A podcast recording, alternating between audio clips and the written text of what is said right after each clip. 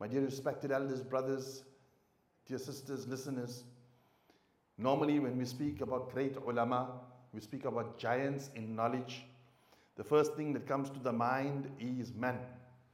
But subhanAllah, today I will prove that Allah subhanahu wa ta'ala has not left the disciplinary of knowledge, of teaching, of mastering various arts to men alone. But probably nubuwwat was exclusive to men because the men had to go out and face the nations and subhanallah had to become a target of that nation leashing out the anger.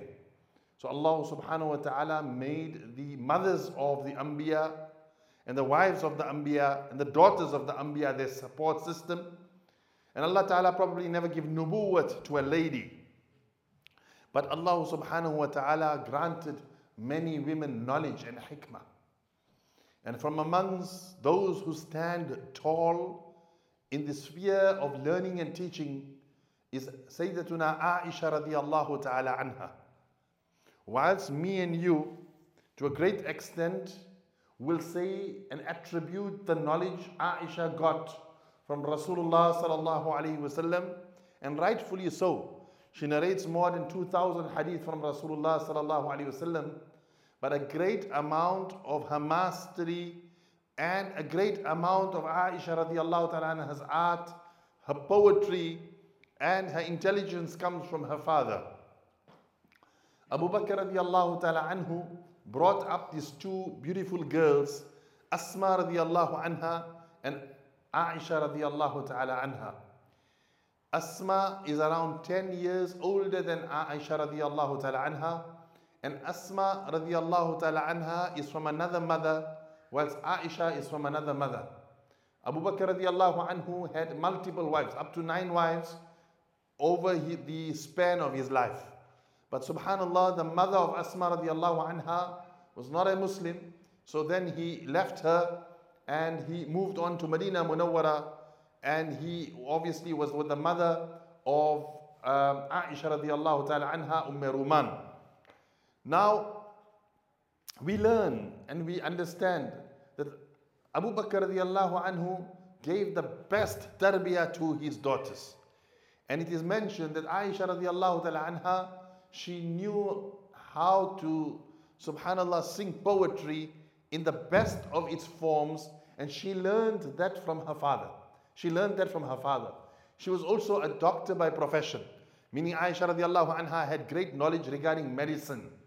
And mashallah, whenever anyone of uh, medicine, medicinal knowledge came to Medina Munawwara, Aisha radiallahu anha asked for time with him or her.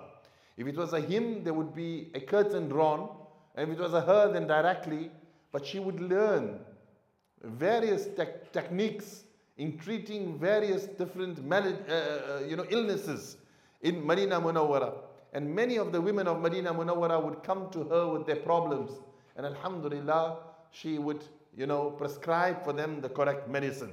It is also mentioned that in the battlefield, Aisha radiallahu anha and her entire team would join the Prophet sallallahu alaihi wasallam like in Uhud and they would tend to the wounds of those injured.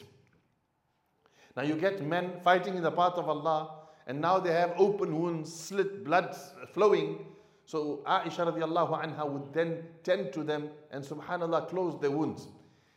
Hence in the interim or in the absence of male doctors where there is no one that has that expertise, if a lady has to check that area only and treat it, and similarly a male to a female, when a lady, subhanAllah, there's no other female doctors available, it will be permissible under certain circumstances with certain rulings. Now, Aisha radiallahu ta'ala anha, let's speak about her. Allahu Akbar. She was a university in her own right. She was a university in her own right. And Nabi Kareem sallallahu alayhi wasallam loved her a lot and gave her a lot of importance.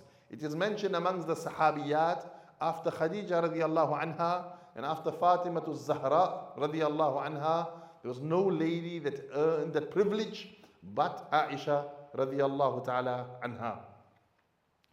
Aisha radiallahu ta'ala anha, Allama Zarkashi rahmatullah alayhi, Allama Zarkashi rahmatullah alayhi mentions in his kitab that Aisha radiallahu ta'ala anha enjoyed the privilege of 40 things that no other lady in the time of Rasulullah sallallahu including his azwajul mutahharat, including his wives, enjoyed. So at that moment in time, Nabi Kareem sallallahu alayhi wasallam, Nabi Kareem sallallahu alayhi wasallam, subhanallah, loved her so dearly that one day a person came to Rasulullah sallallahu alayhi wasallam and asked, Man ahabbun nasi ilayka? Ya Rasulullah, who is the most beloved person to you? And the person answered, uh, Nabi Sallallahu answered, Aisha radiallahu anha. Aisha is the most beloved to me. He said, Laysa andaka as'alak. Okay, that's your family matter. I don't want to ask about that. I'm talking about the man. فقال أباها her father her father Abu Bakr radiallahu anhu so subhanallah Nabi Kareem sallallahu alayhi wa loved her dearly it is also mentioned that all the other wives Nabi sallallahu married were married before were married before it is only Aisha radiallahu ta'ala anha that she was not married before and she came into the matrimonial of Rasulullah sallallahu alaihi wasallam whilst she was still a virgin. Number two, subhanallah, Nabi Kareem sallallahu alaihi wasallam when he was ill, then he preferred in being in the house of Aisha radiallahu anha so he would ask every day, Tomorrow where am I? Tomorrow where am I? And the wives got whiff that the Prophet wants to be in Aisha's house. So they said, You are not well. We all give permission that you spend the last few days in Aisha's house. And that made Nabi Kareem very happy. It is mentioned amongst the Sahaba that when the Sahaba wanted to gift Rasulullah a gift, they would wait for the day of Aisha because they knew that that was the day he was the happiest. And then they would gift their gifts on that day. So the other wives came and complained to Rasulullah sallallahu alaihi wasallam, when you are at our homes, we got no presents, we get no gifts. The day you buy Aisha's house, the gifts all come to you. This is unfair. Rasulullah said, that's something I can't control. That's something Allah puts in the hearts of people. I can't, subhanAllah, regulate when people give me gifts and not. So this is something Aisha radiallahu ta'ala anha was blessed with. It was not the love of worldly creation only, but Allah Ta'ala made it such that also the love of the angels was such and of Allah was such for Aisha that it is mentioned that wahy matlu. Wahyul matlu means recitational wahy. There's two types of wahy. Wahy matlu, ghair matlu. Ghair matlu is that wahy which Nabi Sallallahu said himself. That was always open. And even in the homes of Rasulullah sallallahu alaihi wasallam, there was wahy coming to him. La yantiqu anil hawa. The Prophet ﷺ does not speak of his own. Everything is regulated by Allah. So even his hadith is wahi.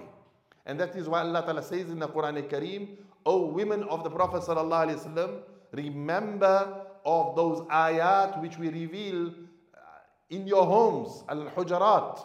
And that is why the surah is called Surah al-Hujarat, denoting the rooms of the wives and the chambers that Nabi Sallallahu Alaihi Wasallam visits so often. However, wahy matlu. Matlu means that which is revelation of the Quran specifically and is recited in the Quran, it would not come in anyone's home except in the home of Aisha radiallahu anha. In other words, Jibreel would come specifically and give ayat of Quran Kareem only in the home or in the bed of Aisha radiallahu ta'ala anha. Furthermore, my beloved, subhanallah, the Prophet ﷺ passed away whilst placing his head between the neck and the chest of Aisha radiallahu ta'ala anha. And more so, he was buried in the house of Aisha radiallahu anha. The last thing that entered the mouth of the Prophet ﷺ was the saliva that Aisha radiallahu anha took the miswak and she softened it. Nabi sallallahu was about to pass away and Aisha's smaller brother Abdurrahman was playing around and he had a miswak in his hand. The Prophet ﷺ, he looked at it with his eyes and he began to follow it as if he wished it. Aisha understood, she caught up and she brought it and she softened it in her mouth and she put it in the mouth of Rasulullah. And this was the last thing that entered his mouth, and her saliva obviously was part of it. and Nabi Kareem sallallahu left this world. My beloved, subhanallah, Nabi Kareem sallallahu alayhi wasallam had great patience with Aisha radiallahu anha. Of course, she was of younger age, and someone of that younger age, they're not mature on the level of, of course, the Nabi of Allah. So sometimes they will make demands, and sometimes they will act in a certain way, which demands that the person dealing with them needs a lot of perseverance, patience, and understanding. And Aisha radiallahu anha said, something which caught my eye was the games that the Abyssinians would play. The Abyssinians were very good in the javelin, they could throw the javelin very well. And Aisha radiallahu anha said, it really amused me to stand and watch. And I asked Rasulullah sallallahu alayhi wasallam to watch them play. Hence, the ulama mention, mention that if it is a man's play, if man is a game, for example, football or cricket, and the lady is so far away that she can't really make out the faces. She's not looking at the faces, number one. And number two, they dressed appropriately. Then it will be permissible to watch the game. Otherwise, why would the Prophet allow Aisha radiallahu anha to watch the game from afar? But subhanAllah, they were throwing the javelin and Aisha's eyes was not fixated on their body or on subhanAllah, their faces, but on the game itself and looking at the outcomes. So Aisha radiallahu anha is standing and she says, I place my hand on the shoulder of the Prophet, so I slipped behind him, no one could see me. The Prophet ﷺ is standing and I'm on his shoulder, and she says, I'm tired. I'm tired. I'm over with the game. I have no interest, but I want to test the Prophet ﷺ's love for me, how long he will stand. So I prolong. Are you done, Aisha? You watch, finish? No, no, no, I'm still, I'm still watching. I'm still enjoying. And the Prophet ﷺ is just standing there patiently. Let's ask ourselves as men, sometimes we go to the, subhanAllah, shopping centers and it's one hour, one and a half hours. We got everything in the trolley and mashallah, our wife still wants to see the last lane. Uh, we lose patience. We say like, come on, we need to go. We got things to do. Was the Prophet of Allah not in need to speak to Jibreel and Mikael? Was the Prophet of Allah subhanahu wa ta'ala not in need to go and counsel his Sahaba? He had a thousand things, but he had time for his wife. In the fact that, subhanAllah, he would stand there. She was tired, he was tired, but he would prolong because she still was not satiated in watching the match. Also, it comes in hadith until today in Medina Munawwara, there is a masjid, it's called Masjidus Sibaq, the masjid of competition. And it is called that because the Prophet ﷺ would love to run there. It was an open maidan, an open place. And mashallah, Sahaba and of course Rasulullah sallallahu alaihi were fit and they would do exercise. Today it's very important.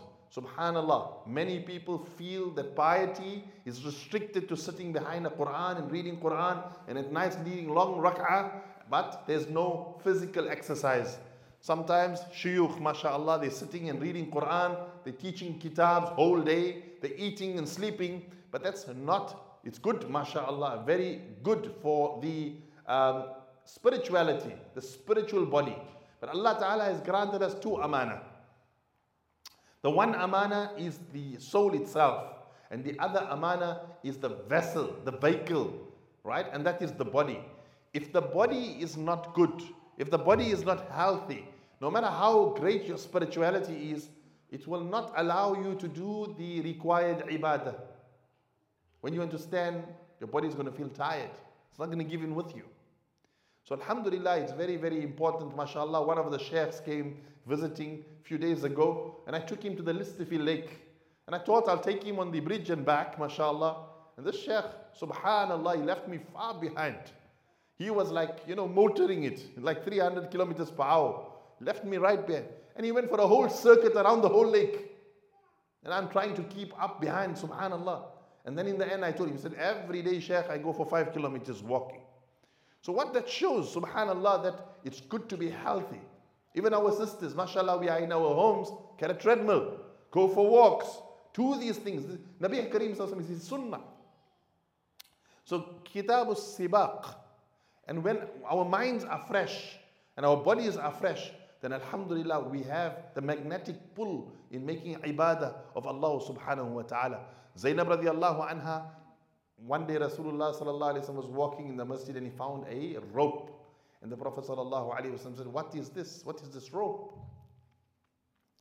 So he said that, Ya Rasulullah, when I'm tired and my body does not want to give in the ibadah, I tie my hair with the rope. So, you know, when I feel tired and I catch fish, what we'll say, or I, I go down, then the rope pulls me back up.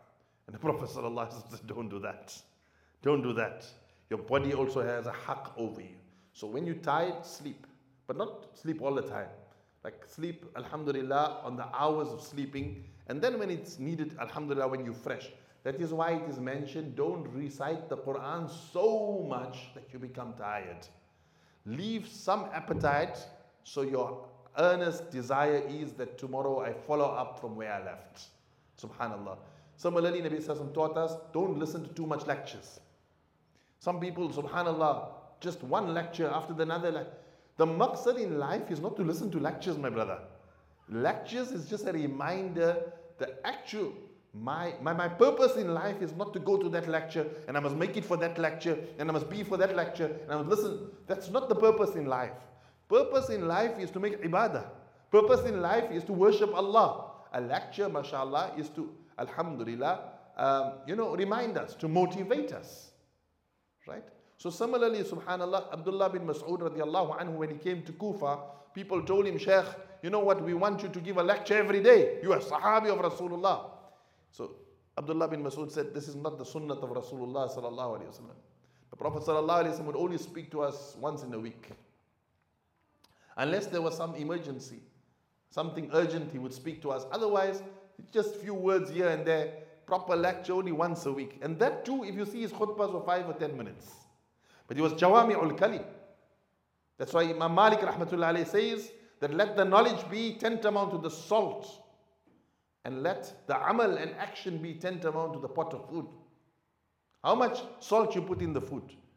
It's a small amount. You just need little salt, and the, the, the, the pot of food is so huge. The bread is so huge. So that's what you need the little knowledge, but a lot of amal. Today, unfortunately, and I lament upon myself too, that we learn so much and we know so much and so much lectures. We're going for that series and that series and that. But let's ask our lives what's changing. Yesterday I taught the boys, mashallah, the fiqh of the masnoon salats. It's sunnah to do this and sunnah to do that. And today, what was the test? Not to ask them to read the text and translate. I asked them yesterday who read the Awabin prayer. And from the class, two hands went up. So what's the sense? You master all the sunnat salats and you know the mandubat and the masnoon and this and that and wajib, but there's no action. Then who are we fooling? So coming to my point, subhanallah, Aisha radiallahu ta'ala anha, Nabi Kareem sallallahu alayhi wasallam would run races with her. And he would run races, subhanallah, and at first Nabi Kareem sallallahu alayhi wasallam, she, she says that I was very thin. I was very, very thin, very light, so I could run very fast. So subhanAllah, she said, I outdone the Prophet sallallahu alaihi wasallam. Later in life, she says, of course, after Khaybar was taken and Fidak was taken, in the last few years of the Prophet sallallahu alaihi wasallam, from time to time, there was, mashallah, a lot of food coming to Medina, and hence we would eat well. So alhamdulillah, I picked up some weight. So the Prophet sallallahu wasallam said, let's have a race against Aisha. And we had a race, and this time the Prophet ﷺ beat me to it. And he said, Hadihi bitilk. This race is for that one. Meaning you won me then, I got you back. Tit for tat. So Nabi Karim and her had a very, very jovial, beautiful relationship. And the Prophet ﷺ loved her so much that he would try to take her wherever he went. So we find that subhanAllah, there was a neighbor Farisiya from Persia. And this Persian person, he would come and he would love to invite the Prophet ﷺ home to eat Persian food. So he comes and he says that, O Prophet of Allah, I invite you to come to my home to eat. The Prophet ﷺ said, Wahadi ma'i, my wife Aisha, can she come with? He said, No, I'm sorry, it's more of a male type of provision. You, she can't come with. Nabi Sallallahu said, Then I, I, I humbly, you know, subhanAllah, I decline. Then he says he came again the second time. He said, Ya Rasulullah, today I made that special meal you love. Come home. Prophet said, You can send it over. I'll come if she's with me. He He said, No, not today. I mean, it's a bit difficult. Rasulullah said, Then I'm not coming. The third time he knew that he has to call Aisha. He made the provision. He threw the curtain. He created the environment. And before the Prophet could ask, he said, Ya Rasulullah, I call you and your wife. The Prophet said, I'm coming. He went, he fetched Aisha radiallahu anha and went with her for this da'wah. My beloved, subhanallah, she had so much knowledge. She had so much knowledge that Abu Musa Ash'ari radiallahu ta'ala anhu says that whenever ashkala alayna ashab Rasulullah sallallahu alayhi wa shay, when anything was difficult upon us as the Sahaba, that we could not crack the code, we could not understand, it became difficult for us to uh, solve, then we all would look at the door of Rasulullah's home and we would send a younger Sahabi to knock and behind the curtain we would ask Aisha radiallahu anha and there was not anything which was unsolvable amongst us, difficult for us to understand except that when we knocked on the door, Amma Aisha radiallahu anha had an answer for us. She had the answer of it because she spent so much time with the Prophet sallallahu alaihi wasallam. She understood things no one else understood. Ahnaf bin Qais, Ahnaf bin Qais, he says, والله سمعت خطب أبي بكر وعمر وعثمان وعلي وسائر خلفاء الراشدين والخلفاء من بعدهم من بني أمية وما سمعت أحدا أفصح وأعقل من عائشة رضي الله عنها But of Allah, I heard the khutbahs of Abu Bakr. I heard the khutbahs of Umar. I heard the khutbahs of Uthman and everyone knew the poetry of Ali. And I heard the khutbahs of all the khulafa of the Banu Umayyah. But I stand to my opinion and I'm telling you with certainty. I heard Aisha radiallahu anha, no one could be more eloquent in speech and fluent than her, and the wise choice of words that she would use and the impact it would have on the hearts than Aisha radiallahu anha. All of them one side, but no one could match her in speech. The reason Nabi Karim married her was, of course, Allah subhanahu wa ta'ala told him to.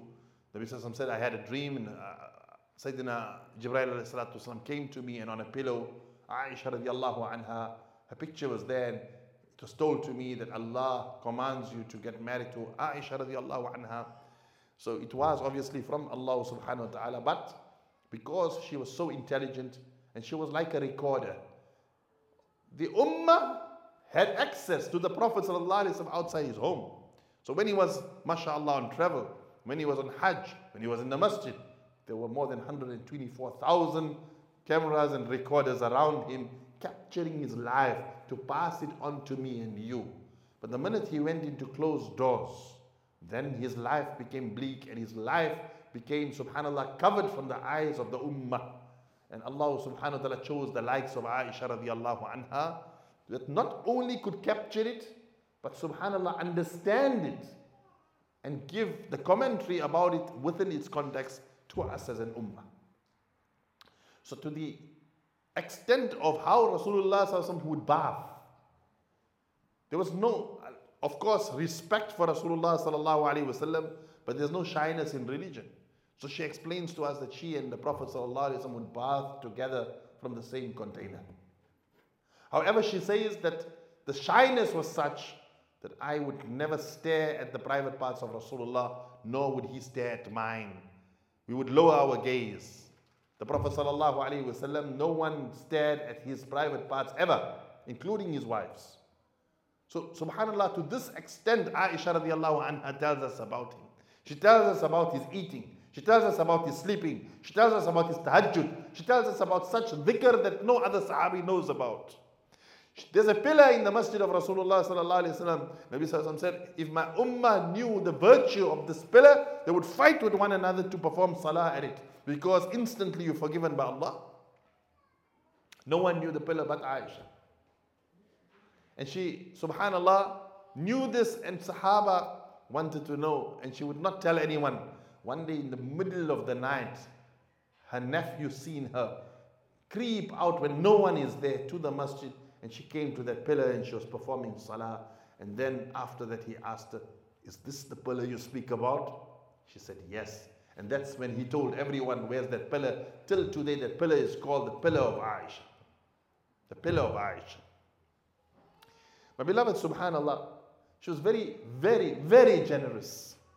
And she had this life with Rasulullah sallallahu for many years, where Aisha radiallahu anha had to make a lot of sabr with the Prophet sallallahu lifestyle. Because the Prophet sallallahu was very poor. She says a moon would come and a moon would go and a moon would come and go again and third time. And wallahi, the fire, the fire in Rasulullah's house would not start because there was nothing to cook. you, you, you run a fire when there's food, there's nothing. Then they said, How would you stay alive? He said, Al Aswadan, water and dates. That's what it was. We drink water and eat dates three months in a row. She said, Wallahi, Mata Muhammadun, Nabi sallallahu alayhi wa passed away in my house. وَلَيْسَ لِآلِ مُحَمَّدْ إِلَّا قُوتًا There was nothing in the house of Muhammad sallallahu alayhi wasallam that we can say except so little just to keep us going and keep us alive. Besides a little water pitcher, one pillow, and a shield. And that shield also, she says, was given as a pawn item to a Jewish man. And he gave us, in lieu of that, few wasaq, few kilos of barley. And we began eating from that barley. Rasulullah passed away whilst his shield was pawned, and we were eating that barley. And she said it never finished, and we ate and ate and ate. And then I realized, hey, there's something wrong. Normally, barley finishes within a month or two. This is going on for months. When I peered in, then she said after that it finished. Then I realized it was a barakah continuing of Rasulullah. Had I not peeped in and I continued, probably it will last me for years. But she said, we never ever ate bread in our home that was made of fine flour. We would have bread made of rough barley. To the extent that in the house of the Prophet ﷺ, there was not even a sift. You know, we have a sift, and we use the sift to, to, to, to, to you know, to take out all the, uh, what, we would call the rough particles within the flour or the barley. And especially barley, it has that very thick particles. She said, we never have a sift. So they said, then how would you do it? She said, we would just crush it and then we would blow. And whatever flies, flies, and the rest would be the bread. That's how we lived. She said, in the entire Medina, there was only one dress, beautiful dress. That's it. Not one dress per woman, one dress for Medina. And anyone that was getting married, and anyone that was, subhanAllah, going for a, you know, a big pub event, they would come to my house and borrow that dress, not even buy it. And we would give it and fit it onto that lady because it's her marriage, or it's because of something special for her. And then after the event, she would come and return that dress. And that dress, hundreds of women would wear, taking turns because no one else had money to afford another dress of that type. My beloved, subhanAllah, let alone one dress, ask ourselves in our wardrobes how many hundreds of dresses we have.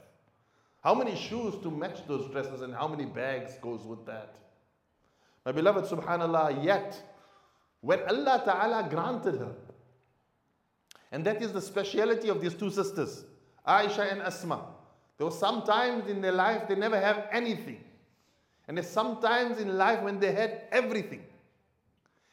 That is the test of Allah that when you don't have anything and when you have everything, you're still the same. Change doesn't come to you when you don't have anything, and change don't come to you when you have everything. لِكَيْ لَا تَأْسَوْا عَلَى مَا فَاتَكُمْ وَلَا تَفْرَحُوا بِمَا آتَاكُمْ Allah says this so beautifully in the Quran Kareem that a man of stability, a woman of stability, a man of sirat al-mustaqim is that when Allah does not give you, Allah deprives you, then at that moment in time you don't lose hope in Allah. You do not become despondent in Allah. وَلَا تَفْرَحُوا بِمَا آتَاكُمْ And then when Allah Ta'ala opens for you His treasures and blesses you and everything comes to you, then you do not acclaim what you got to your own self and your own knowledge and your own doing. You attribute it to Allah and you do not become over proudful of what He gives you. So, on this one hand, Aisha doesn't have anything. But on the other hand, subhanAllah, after the life of the Prophet ﷺ, Allah Ta'ala opens for her the dunya. And it is mentioned when the Umayyad kings would come to Medina, they would bring camel loads of gold for Aisha radiallahu anha. She was the favorite. They all loved her. Umar radiallahu anha also would give a lot of, mashallah, every time presents come, he would send it to Aisha radiallahu anha. So it is said one day, 100,000 gold coins, brothers. I'm not talking $100,000. If today someone gives you $100,000, wow. 100,000 gold coins was given to Aisha radiallahu anha. She told her servant that the Prophet ﷺ would not love to sleep in a home. The Prophet ﷺ would not love to sleep in a home when there's even five or ten dirhams left. I order you, my beloved servant, help me. Take all this to the doors and go and advertise in every alleyway of Medina Munawwara that any poor person needs anything, come to the house of Aisha radiallahu anha, and people would come and make long lines. And she gave and gave and gave and gave until the last dirham was given, and it was Asr time, and she performed Asr. And then the servant said, Aisha, do you realize you're fasting today? She said, Yes. And do you realize we don't have food in the house? We don't even have meat, nothing. What are we going to cook? So Aisha says, Oh, I didn't know that. So the servant said, Why didn't you keep at least one dirham? We could buy something to eat and break our fast. Aisha said, I forgot. Why didn't you remind me? Let's ask ourselves when we don't have anything and we get 100,000. My brothers, even if you're the most generous person in the world right now, will first take out 1,000 at least for himself and then give the other 99,000 and he'll still applaud himself. I gave 99, I only kept one for myself. Aisha gives everything and she don't even know that she needs it. My beloved, subhanallah, Nabi Kareem sallallahu alayhi wasallam loved her. And one day, she was having a little fight with her father. Why that happened? She was having an altercation with Rasulullah sallallahu alaihi wasallam. And as she was having this argument, her father walked in. Father got very angry. Oh Aisha, how can you answer back the Prophet sallallahu alaihi wasallam? So he came to give her a smack or two. Don't you argue with Rasulullah. So Nabi sallallahu would not want to see and he would not tolerate that Abu Bakr radiallahu anhu lifts his hand on Aisha. It's so unfortunate today that the father needs to come and tell the husband, don't hit my daughter. In the time of Rasulullah, the husband would stop the father, don't hit my wife. The Prophet held the hand and he protected Aisha. He protected her. And he said, Abu Bakr, no, no, no, no. We're having a little bit of argument. She's saying what she wants to say. Let it be. Abu Bakr, leave it. Abu Bakr, no, Abu Bakr. And he blocked her, blocked her, blocked her. And Abu Bakr radiallahu got angry and he walked out. Nabi Sallallahu turned around. It was a heated discussion. He said to Aisha, See, you fight with me, but I still save you. You're answering me back. You're having a fight with me. But when your father came to take my part against you, I never side with him. I actually, subhanAllah, took your part and I protected you. So she hugged the Prophet. Prophet hugged her. Now they're having a light moment. Abu Bakr heard them laughing. He came back to the door. Like, I just came here and you're having a bit of an argument, heated, and now you're laughing. He said, I, when I read this, subhanAllah, how beautiful the Sahaba were. He said, Adkhilni fi silmikuma kama adkhaltumuni fi harbikuma. Adkhilni fi silmikuma kama adkhaltumuni or adkhaltani fi harbikuma. Can you please make me part of the peace process and the happy moments, just as how earlier you made me part of your fighting. so, my beloved, subhanallah, Aisha radiallahu anha, Nabi Kareem sallallahu alayhi wasallam, one day she asked him, How much you love me? He said, Ka'aqdati hablin. Ka'aqdati hablin. I love you like a tight knot on the rope. And then thereafter, she would keep on asking the Prophet How much you love me? So Nabi said, ala haliha, that knot is still very tight. That knot is still very tight. The Prophet said, Oh Aisha, I know when you're angry with me and I know when you're upset with me. I listen to your dua. When you pick up your hands and you say, Ya Rabba Ibrahim, oh the Rabb of Ibrahim alayhi salam, I know you know what? You don't you're not into me. There's something going on. And when subhanallah you pick up your hands and you say, Ya Rabba Muhammadin, oh the Rabb of Muhammad sallallahu alayhi wasallam, mashallah, now I know she's over heels with me. One sheikh told the bayan, and in the bayan he said, I know when my wife is happy with me when she listens to my bayans.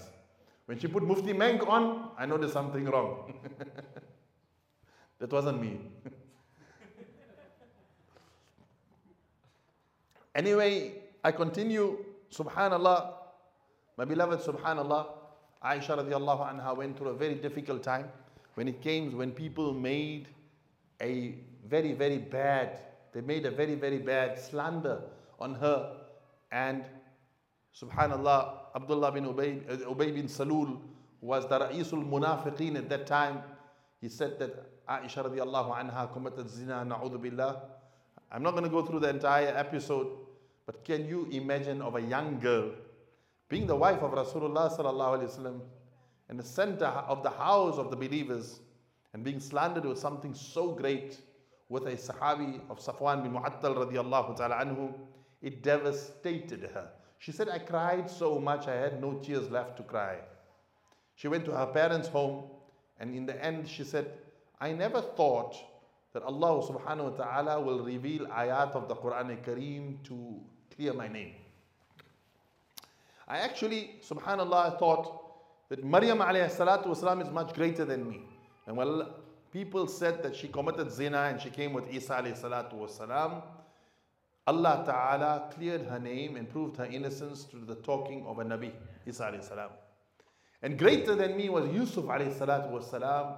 And when people slandered him that he committed this wrong action with Zulaykha, Allah Ta'ala cleared his name by a small child speaking in the palace.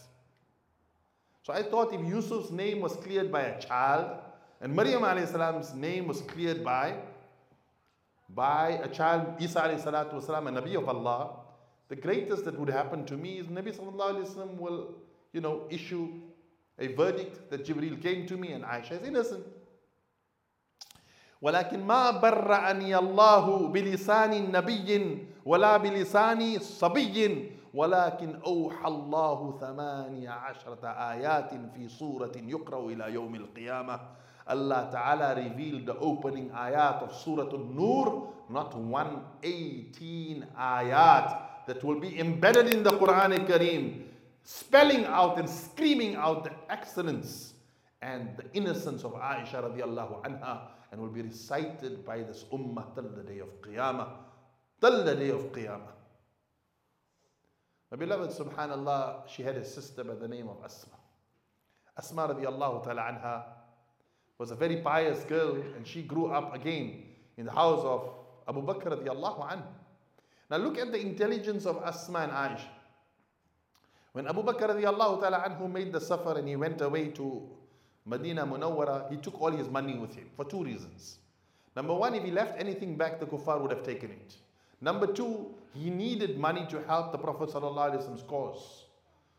So Abu Quhafa, Abu Quhafa, he was the father of Abu Bakr. At that time, he was not a Muslim. But later on, he came to Makkah. And later on, I think in Fath Makkah, if it was not, he was brought to Rasulullah sallallahu alayhi wa and he was stark white beard. The Prophet sallallahu alayhi wa said, Allah yajidu hada ma, uh, doesn't this man find some mandi or something to color his beard? You know. So subhanallah, Abu Quhafa then accepted Islam. He accepted Islam before he passed away. But at that time he was not a Muslim. So when Nabi Kareem sallallahu took Abu Bakr and they both went to for the hijrah, Abu Quhafa came to check on the girls because the girls were alone. Aisha, Asma, later on they all went. At that time they were still there. So when Abu Quhafa came, he asked, Ma taraka laka abuk? What did your father leave for you? So they realized there's not much uh, around, there's just a few coins. And if we tell him, he already has a bad idea. Why did my father leave us and go? We're going to, subhanAllah, just make it worse. Then he's going to say, Oh, he never even leave money for you. Today, the grandparents come home. See how the grandchildren complain about their parents. Because they know no one can tell our parents off but the grandparents. But subhanAllah, look at the emotional intelligence of these two young girls. My father is trying to help Rasulullah. We are in this together. We're not going to leak out information inside the house to the grandfather to subhanallah let him hold it against our father. So what he done? They took some of the coins, they took a bag of stones, and they threw the coins above, and they picked up the bag and they put it in front of the grandfather and said, See what our father left for us. And he put his hands on the top, he felt the gold. He thought that the entire bag is full of gold. So he said, Okay, Abu Bakr done good. She says, I go now every day to Ghar Hira. The Prophet Muhammad sallallahu alaihi wasallam is up there. He's in the Hira mountain. And as he's in the Hira mountain, he needs food. He needs to eat. And there's no one to take the food for him. So she says, Subhanallah, every day, Asma, I would take the food, I would pack it up, and I would walk and make sure no one is following me. And then I would come to not Hira but Thawr, and I would climb the Thawr mountain. Now, my beloveds, one day we went for Thawr mountain. It's not easy to climb. We actually went there in the morning and we climbed it, and then coming back time, it was very, very difficult. The snakes on that mountain, I myself seen one or two snakes on there. And at that time as well, there was a lot of snakes. It's mentioned in the hadith that Abu Bakr found a snake in the cave. And it's very steep. And, and, and your legs become wobbly. And coming back time, it was so hot. It's the first time in my life I actually really felt, you know, I might lose my life. And at that moment in time, there were brothers from Melbourne, you know, mashallah, they go gym and they're very, very, you know, macho. No problem, Mufti, we will go up there. At that moment in time, they were, their legs were wobbly. You're calling out to them, they ignore you like you don't exist. They were worried of their own life. MashaAllah, Allah Ta'ala sent to us some brothers there, they helped us and we came down, but we were actually stranded. It's not easy of a mountain to go up and down. You have your timing needs to be right, you need enough water. This young girl, Asma radiallahu ta'ala anha, she climbs the mountain every day amidst the fear that the Quraysh is looking for the Prophet. And she takes food for the Prophet.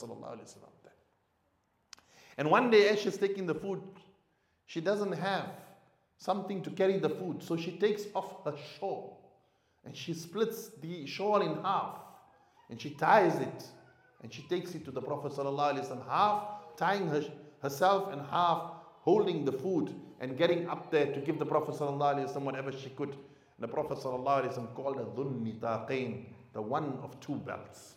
The one of two belts. When she came down, she faced Abu Jahl.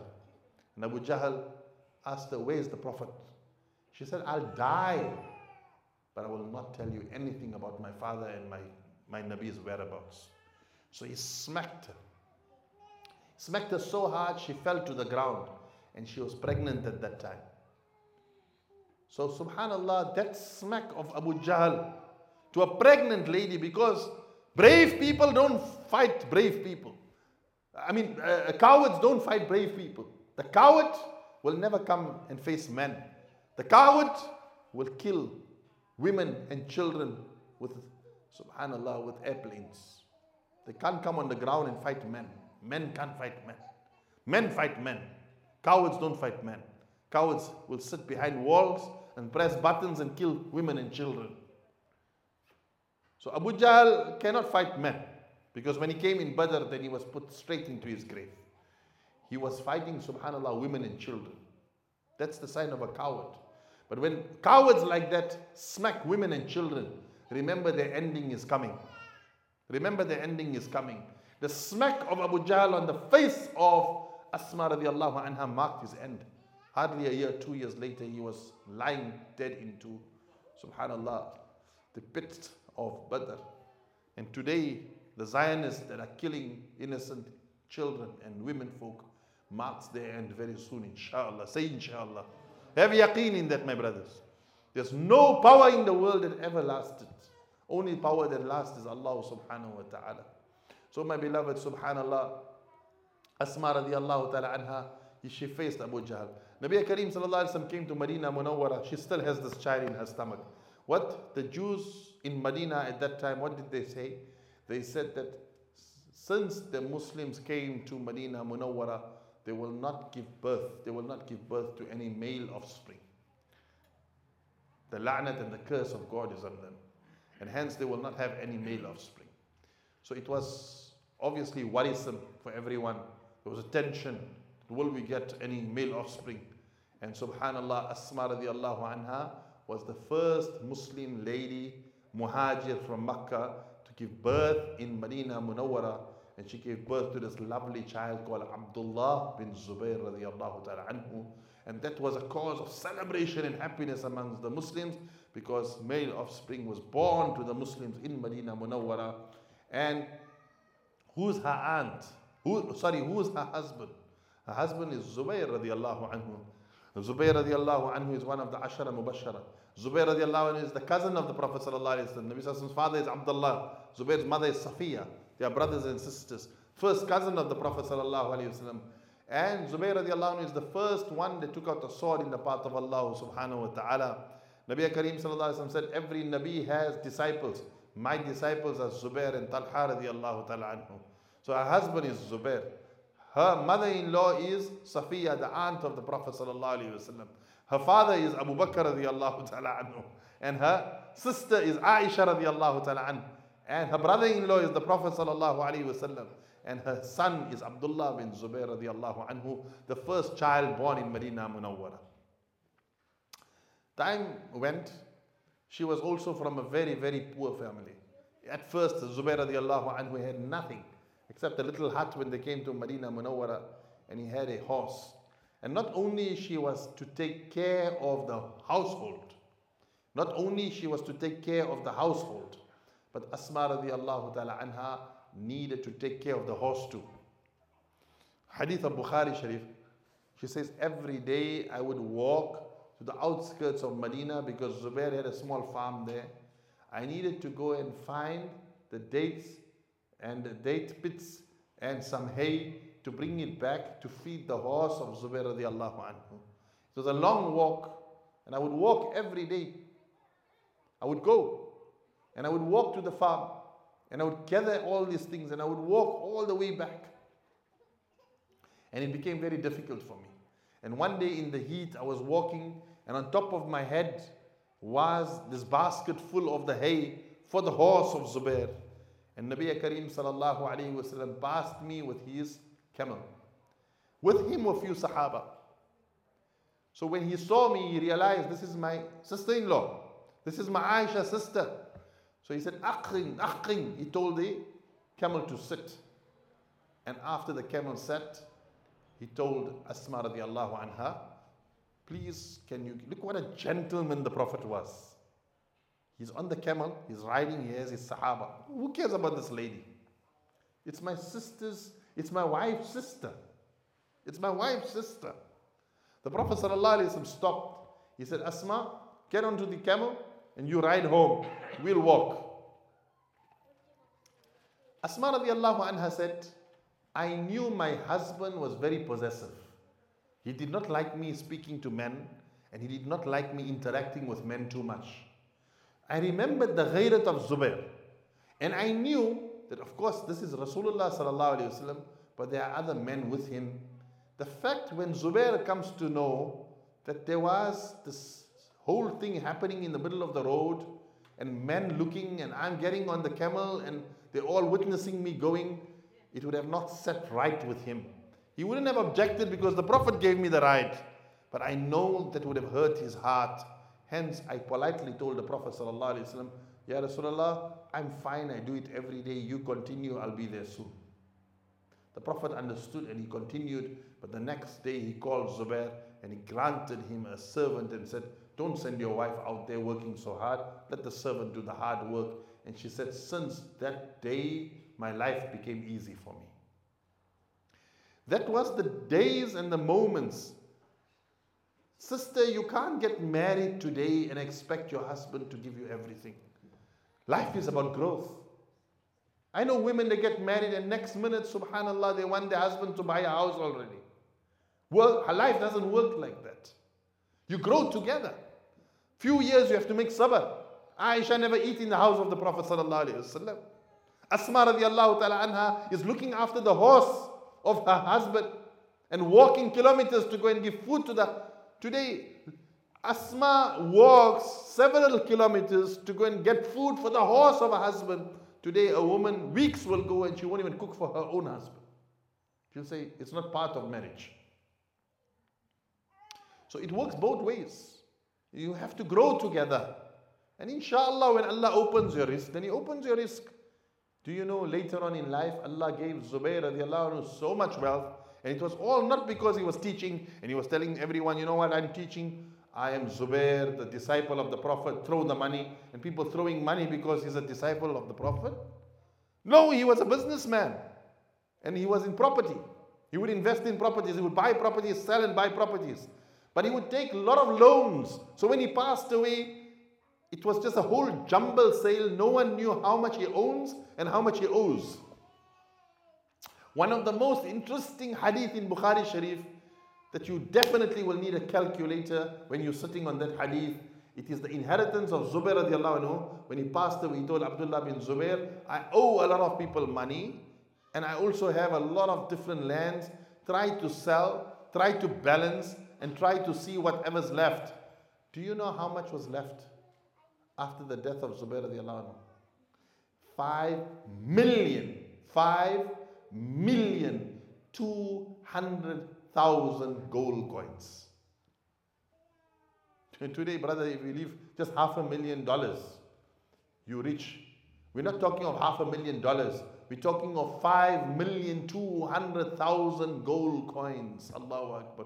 Today, in today's money, if you take that gold, ten amount of dollars, it's hundreds of thousands of dollars. It's millions of dollars. So maybe, subhanAllah, 30, 40 million dollars. And that was left by Sayyidina Abdullah bin Zubayr radiallahu anhu. Instantly, overnight, Asma radiallahu anha became a billionaire or millionaire. But her walking on the roads of Makkah and not having anything and feeding the horse of Zubair and her having everything and having millions, again, like her sister, did not change her attitude. Today, subhanallah, a person just gets up in a car, driving a Hyundai, different attitude. Give them a Mercedes Benz, different attitude. Living in Doveton, they're different. Put them a little bit in Lysterfield Lake for two, three, two, three years, completely different person. Why you allow wealth to change you? Countries, I'm living in that country, I'm different. I come to Australia, I'm different. Country is not supposed to change your attitude. The car you drive doesn't change your attitude. You are a humble servant before Allah subhanahu wa ta'ala. Whether you have, you don't have, that doesn't matter. So subhanallah, this is what we learn from the lives of these great two women, Aisha radiallahu anha and Asma radiallahu anha. And I reach my conclusion by saying, look at what a great lady she was. She was very brave. Very brave. And she learned that from her mother-in-law, Safiya radiallahu anha. Safiya radiallahu anha was the aunt of the Prophet sallallahu alayhi wasallam. One day Nabi Kareem sallallahu alayhi wasallam went to Uhud and he left Safiya, his aunt, amongst the women folk in a fort and uh, one of the Jewish tribes came and they were, subhanAllah, looking. Is there anyone in here? Maybe it's just women. Again, I told you. The cowards always look for the soft spots, the women and the children. So they sent one man, they said, You go in and have a look. If there's no man, call us, we'll all jump in. When he came in, there was no man. But there was, subhanAllah, such women in there that is equal to today's hundred men. Safiya radiallahu anha, the aunt of the Prophet sallallahu she was more than 60, 70 years old. She took one of the pegs that was lying on the side. She not only killed him, she subhanAllah took his head and threw it over the wall when the when, when, when, when those people that were coming and had ill intentions of the women of Medina, when they seen that, they said, Subhanallah, my brother, let alone an enemy coming in decapitating him and throwing his head over. Today, ask the women folk to come when Qurbani we were slaughtering. I can't see the blood. I can't see the blood. Where bravery is going to come into us. How are we going to be like the women of Gaza? So subhanallah, Asma radiallahu ta'ala anha learned this from her mother-in-law. Of course, we don't make zulm on anyone and we never ever teach violence. But self-defense, you don't allow people to do whatever they want to with you. You need to create your borders and, and, and defend yourself. So subhanallah, it is said in the days of Sa'id bin As anhu, there was a lot of turmoil in Medina Munawwara and things were very, very dangerous. Asma anha was known as the dagger lady because she would keep two daggers on her all the time on her belts like that and her hands were all the time on her daggers as she would walk. If there's anything that seemed dangerous immediately she would pull them out. Where you hear about that? Where you hear about that? So my beloved subhanallah she is about to pass away. But allah ta'ala gave her a long life. Allah ta'ala extended her life for over 100 years. Over 100 years. And they said, over 100 years, not even one tooth of hers fell out. She was intact. Allah Ta'ala kept her fit. And her son Abdullah bin Zubair, uh, he stood up to become the wali of Makkah Mukarramah, and unfortunately, things never go very well for him. And Hajjaj bin Yusuf marched on Makkah Mukarramah. He bombarded Makkah. Catapults were used. Fire was thrown. Part of the Kaaba was burnt. And everyone left Abdullah bin Zubair radiallahu anhu to the extent that his own servants and people around him left him. He came to his mother and he said, Oh, my mother, I only want to ask you one thing. I want to ask you something. They are offering me a lot of money if I kneel in, and I give it to them.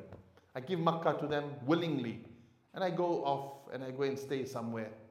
They probably will give me a home and they'll even pay me for what I'm doing. Or should I fight till the end? Because they are on the wrong.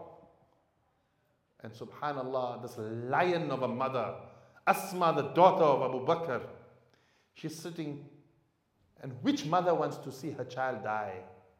But they were not a nation of cowardice. They were a nation of izzah and honor. And she looked up and said to her son, Oh, my beloved son, Wallahi, I gave birth to you in the honor of Medina. When I gave birth to you, the entire ummah celebrated your birth. I would only give you one advice. It is better to die the death of honor than living the life of disregard. Living the life of dishonor, living the life of disrespect. Better than that is to die with honor. My son, don't give up to these children of the Banu Umayyah. They are little children of the Banu Umayyah playing with you in your life. Don't worry about them. Fight till the end. And subhanallah, he said, That's all I want to hear from you, mum. And he hugged her. And when he hugged her, subhanallah, she felt on him the, the, the guard or the armor. And she said, Oh, my beloved, a person that is looking for Allah doesn't wear this. And he said, My mother, I normally don't wear it, but I wore it to give you some comfort. And she said, No, take it out. He said, Oh, my mother, I fear that when I'm going to be killed, unfortunately, they will mutilate me and they'll cut my pieces of my body off. And she said, Subhanallah, oh my beloved son, when a sheep is skinned, it doesn't feel the pain. Go forth. A shaheed, Allah Ta'ala said that the death, the pain is nothing but like a mosquito bite. And subhanallah, he went forth. And when he passed away, Subhanallah, she came by him and Hajjaj bin Yusuf at that time said, Zatun nitaqin, Zatun nitaqin, oh the one of two belts. She said, you make fun of that word Zatun nitaqin, but it was afforded to me by Rasulullah sallallahu alaihi wasallam with great respect. He said it out of love because I tore off my shawl to give food to the Prophet sallallahu alaihi wasallam. He said, Afsadtu alayhi dunya. I just corrupted your son's dunya completely and shattered his dreams. She said, Def definitely you've done that. You've done that. But I can, it's a year, two years, five years, ten years. Which king ruled more than 50 years? وَلَكِنْ أَفْسَدَ عَلَيْكَ آخِرَتَكَ He has ruined your year after, which will be billions of years. Billions of years. So my beloved, subhanAllah, may Allah grant us tawfiq to understand that the women and the men of those times of Rasulullah sallallahu alaihi wasallam were genuine. They lived with izzat and with their heads high. They never care of materialism. They never care of, subhanAllah, what they earned or what they had or what they never have. They never allow any type of muscle, whether it was knowledge or it was materialism, to change themselves. They changed the world. They changed the world. They never allowed the world to change them. They had sabr, they had patience, and their eyes were affixed to the promises of Allah subhanahu wa ta'ala in the year after. Allah ta'ala make these two great women who were the mentors of this ummah dwell in the highest status of Jannah. And may Allah Ta'ala allow us and our women folk especially to learn the traits of these sisters and Alhamdulillah apply it within our own lives. Wa akhiru da'wana alhamdulillahi rabbil alameen.